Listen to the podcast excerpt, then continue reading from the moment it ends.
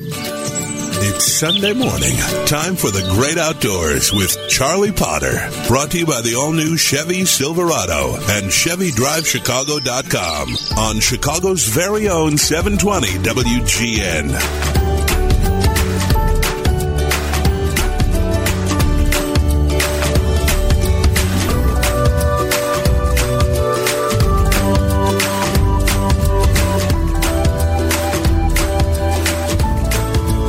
Morning. Welcome to the Great Outdoors Show. Your host, Charlie Potter, here on WGN Radio.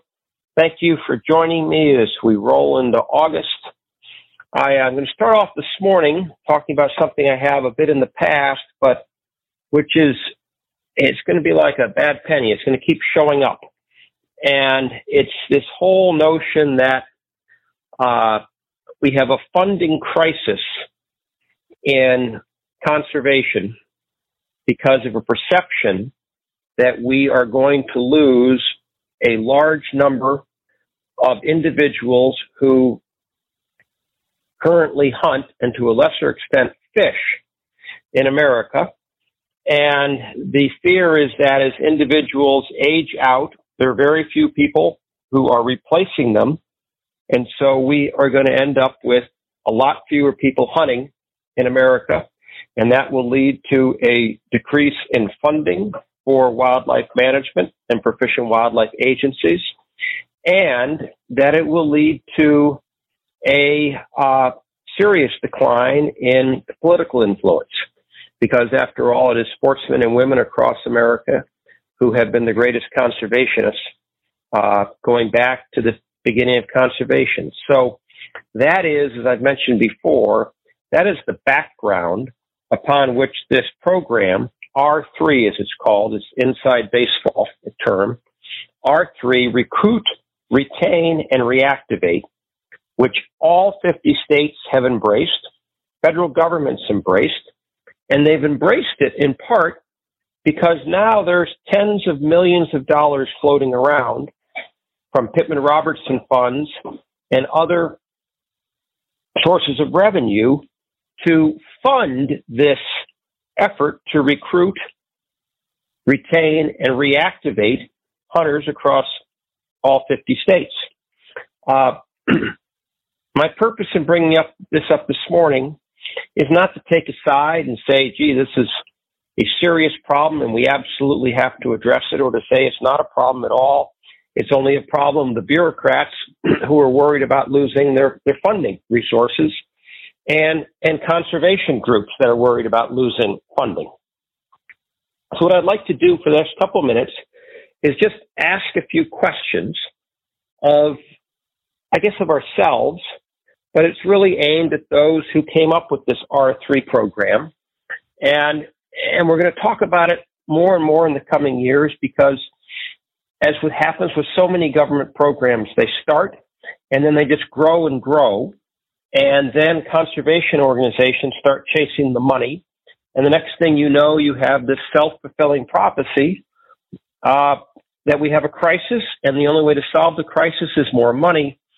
So let's just start with a basic question. And that question is, uh, if you live basically west of the Mississippi River, realize most of you listening are listening up and down the Mississippi River from Manitoba all the way to Louisiana, Iowa, Ohio, Michigan, Minnesota. But if you live west of the Mississippi, most states have a big game hunting draw system where you receive your elk and deer permits and your antelope hunting permits on a drawing. It's a lottery. And it's a lottery because there are far too many people who want to go hunting compared to the sustainability of the resource to enable them to go hunting. And as the western states are increasingly populated, and with the shift from COVID, we have seen a huge migration. In fact, one of the largest migrations really in American history, certainly since the Dust Bowl in World War II, from California from Washington and Oregon, in particular, into the Rocky Mountain states, the Intermountain states of Utah, Montana, Idaho, Nevada, Colorado, and and this is changing the, the demographics quickly, but it's also changing the number of people who want to go hunting in those states quickly. Idaho, I think, is the Boise is the fastest growing city uh, in America per capita. Uh, so this summer was a wake up call across the western states when landowners who put in for their permits and expected to, to get an elk tag to shoot a bull elk or a antelope tag or a mule deer tag, uh, they didn't get them. And they didn't get them because the odds of getting a permit, a tag as they're called, declined significantly across many western states. The results of the drought, the result of past fires, in some cases a result of big increases in the wolf population and the mountain lion population, which have caused numbers of big game animals to, to decline substantially. Around Yellowstone Park, a prime example, once one of the finest elk hunting areas in all the continent. Now there are relatively few elk because of the number of wolves. So you put all this together, and it means there's a lot less opportunity and a lot of very disappointed hunters who did not get permits this year. And that's only going to get worse as the population increases because your odds are going to decline. And against this, you have all these states trying to recruit more hunters because they're worried about the loss of revenue and political clout from, from people who hunt. The rhetorical question is, I guess, uh, how are we going to deal with this? You have bureaucrats and agencies and conservation groups on one hand saying we are facing a loop, not today, some point in the future, we're facing a crisis because we're not going to have enough hunters because people are aging out. On the other hand, you have too many hunters today for the resource in most of the states west of the Mississippi River. That's, that are big game hunting centric states. And when it comes to pheasant, there are very few pheasants left. Agricultural practices and predators have pretty much taken care of the pheasant population across much of their historic range. South Dakota, where pheasants are managed pretty intensively, they still have a lot of pheasants. And all the South Dakota big pheasant farms you read about, all the places to go hunting, they're surviving because they're releasing birds. They're releasing hundreds of thousands of pheasants. There's no way the wild population could take the pressure that is being brought upon it with the limited amount of habitat. There is nowhere you look west of the Mississippi River where there is an overabundance of game, whether it be birds or big game, that is looking for a lot more hunters. There aren't places to go that have quality habitat. The game is not there. And yet the number of people attempting to hunt in the western part of the United States is going up every year and is now going up dramatically as a result of this migration because of COVID. East of the Mississippi River, we have a whole different set of circumstances. We actually have too many deer. However, Illinois, a great example, you're still limited in what you can do. It's not as though we could take another 50,000 deer hunters in the state of Illinois they would wipe it out. There wouldn't be places for them to go, and the population would, would plummet. There isn't a deer hunter listening in Illinois, I'm sure, who's looking for another person to go hunting in the woods during deer season or to put up a tree stand near them. And yet the Department of Natural Resources in Illinois or Wisconsin or across the Midwest, they too are clamoring for R3, recruit, retain, and reactivate. And they're clamoring for the millions of dollars that the federal government through Pittman Robertson funds is going to make available to do exactly that. Yet the sportsmen and women of the Midwest are not clamoring for more people to have more duck blinds, more deer stands. Pheasant hunting has virtually been eliminated. Bobwhite quail, which was once the most prolific game bird in the state of Illinois, is, is all but gone. We used to shoot over 2 million bobwhite quail a year in Illinois. Now we don't even shoot 200,000, so it's a tenth of what it was. We used to shoot over a million two ringneck pheasants. Same thing, we're down to, to very few.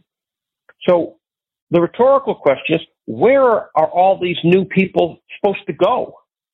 And you could go on across the United States onto the East Coast. The situation is the same. So I bring this up today and will continue to bring it up because the question really is how well thought out is this national effort, which conservation groups and the states have all bought into at both feet. We read press releases. We're raising money to help R3. Uh, it's just the question is how well thought out was this whole thing, or is this whole effort? Or is it an effort to try to grab money at the expense of more needed areas of work? I'm not trying to say we don't need in the future more people to go hunting and fishing in America. The demographics would indicate that that is, that is absolutely necessary. But what I'm really asking today, and will continue to ask in the future as we bring people on the show to talk about it, is how do you square that with the fact we have too many people today hunting in America for the amount of the resource that we have? So if at some point in the future we think we're not going to have enough, that's one thing. But if you have too many today, there isn't a duck hunter anywhere that's looking for more people to go duck hunting. The only resource that seems to be able to adapt to increased hunting desire is dove hunting. And that is simply a function of number of birds. So with the population of birds that we have now, the question is, how can we have more? We'll talk about this in the future. It's, it's one of the central issues facing all of us who care about the future of the outdoors. I'll be back in just a moment. This is Charlie Potter on the Outdoor Voice in Chicago and America. 720 WGN and first a message from our longtime sponsors, the Northwest Indiana and Chicagoland Chevrolet dealers. In the field, hunters need to be alert, sense the environment around them, and know exactly where they are communicate seamlessly with their dogs. And when it comes to pickup trucks, you want the same qualities. The all new Chevy Silverado comes with an available 4G Wi Fi hotspot for seamless communication. It's designed to handle the toughest loads with advanced trailering technology, tough on the road and off. And the all new design gives you more cargo space than the competition. Chevy Silverado is the most dependable, longest lasting, full size pickup on the road. Plus, there's never been a better time to see your local Chevy dealer about the Big Fix lease. It's an amazing lease deal that can lower your monthly payments and give you more Chevy, all for less money. That's a treasure hunt. So head to your Chicagoland and Northwest Indiana Chevy dealer or go to ChevyDriveChicago.com and see why Chevy is the number one best selling brand in Chicagoland now eight years running. It's Charlie Potter and the Great Outdoors on Chicago's very own 720 WGN. Welcome back to the Great Outdoors Show. Charlie Potter, your host here on WGN Radio, and I hope wherever you may be spending this Sunday morning in August that you're enjoying yourself and we'll have a great week in the great outdoors. I want to talk just for a little bit in the time we have left about a major headline that broke this week, and, and it certainly is something that we talk about in the oceans a lot. But the title from Chicago Crain's business was Swimming in Plastic. Great Lakes microplastics pollution is showing up in fish, birds, and yes, your beer glass. I've never been, and, and I think all of you who've listened to the show for a long time know, I am not a doomsayer by any means. I've always looked to try to find the bright side of every issue. Yes, we ask questions about things, um, but by and large, we always are trying to find out how we can how we can do things better. This plastic story is it's frankly pretty shocking. And those of us who live in the outdoor industry have known about it for a while. I've been talking for years about the huge plastic banks in the ocean and the Pacifics. And one of the, a great friend of mine sails every year in the Newport to Newport, California to, to uh, Honolulu, Alaska race. It's the biggest, one of the biggest ocean races there are for sailors.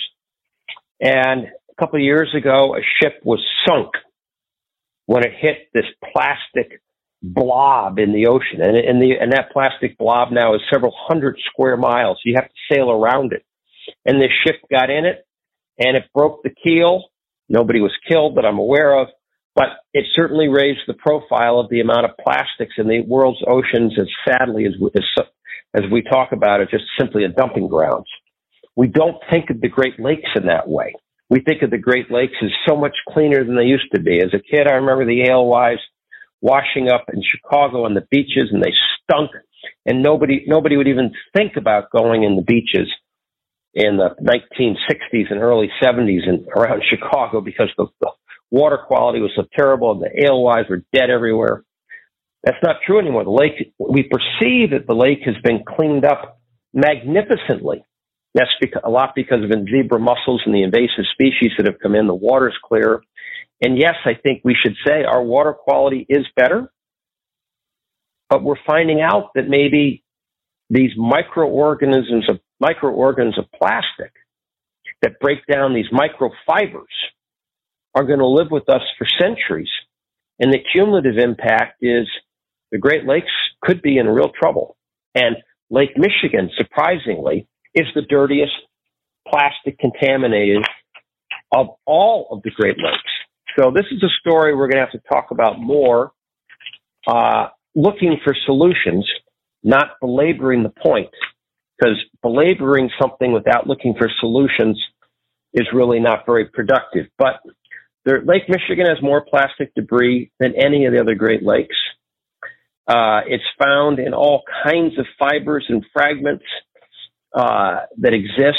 There was a study of uh, 12 brands of beer that are brewed in the Great Lakes, primarily Pilsners, and they're brewed with water that nine municipalities drew from the Great Lakes.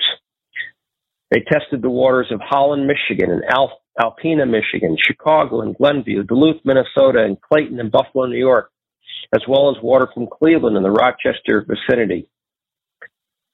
81% of the beers of the water sampled had plastic fibers and fragments in them. Unbelievable. So you're thinking you're bringing, you're drinking a local brewery and that's terrific and it comes from the Great Lakes and you're supporting the local economy and you want to do this. And almost all the beer had a fragment of plastic in it. Unbelievable. We don't even think about it because it's invisible. It's microscopic, but it's not going away. And one of the things we do know, another consequence of COVID, we're all aware of the amount of plastic that's being used. Just think about plastic gloves. Millions and millions and millions of plastic gloves are being thrown away now by people who never use them. Plastic masks are, are all over the place. You can't you can't walk around Chicago without seeing masks on the ground. They're all made of plastic. And and take out food comes in plastic containers. So a lot of scientists are saying what COVID has done is it's created an absolute perfect storm of increasing the plastic loads in the Great Lakes. And this is only the past 18 months. These haven't had a chance to break down and become these tiny micro uh, fibers that over decades exist in the Great Lakes.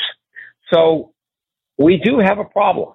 We're polluting the Great Lakes. You can see the big plastic bags and you can see the gloves and you can see all the plastic floating around, but you can't see these microfibers, which is the end result. I hope you've enjoyed the show. I'll be back next Sunday morning with much more on the great outdoors as we work our way through August.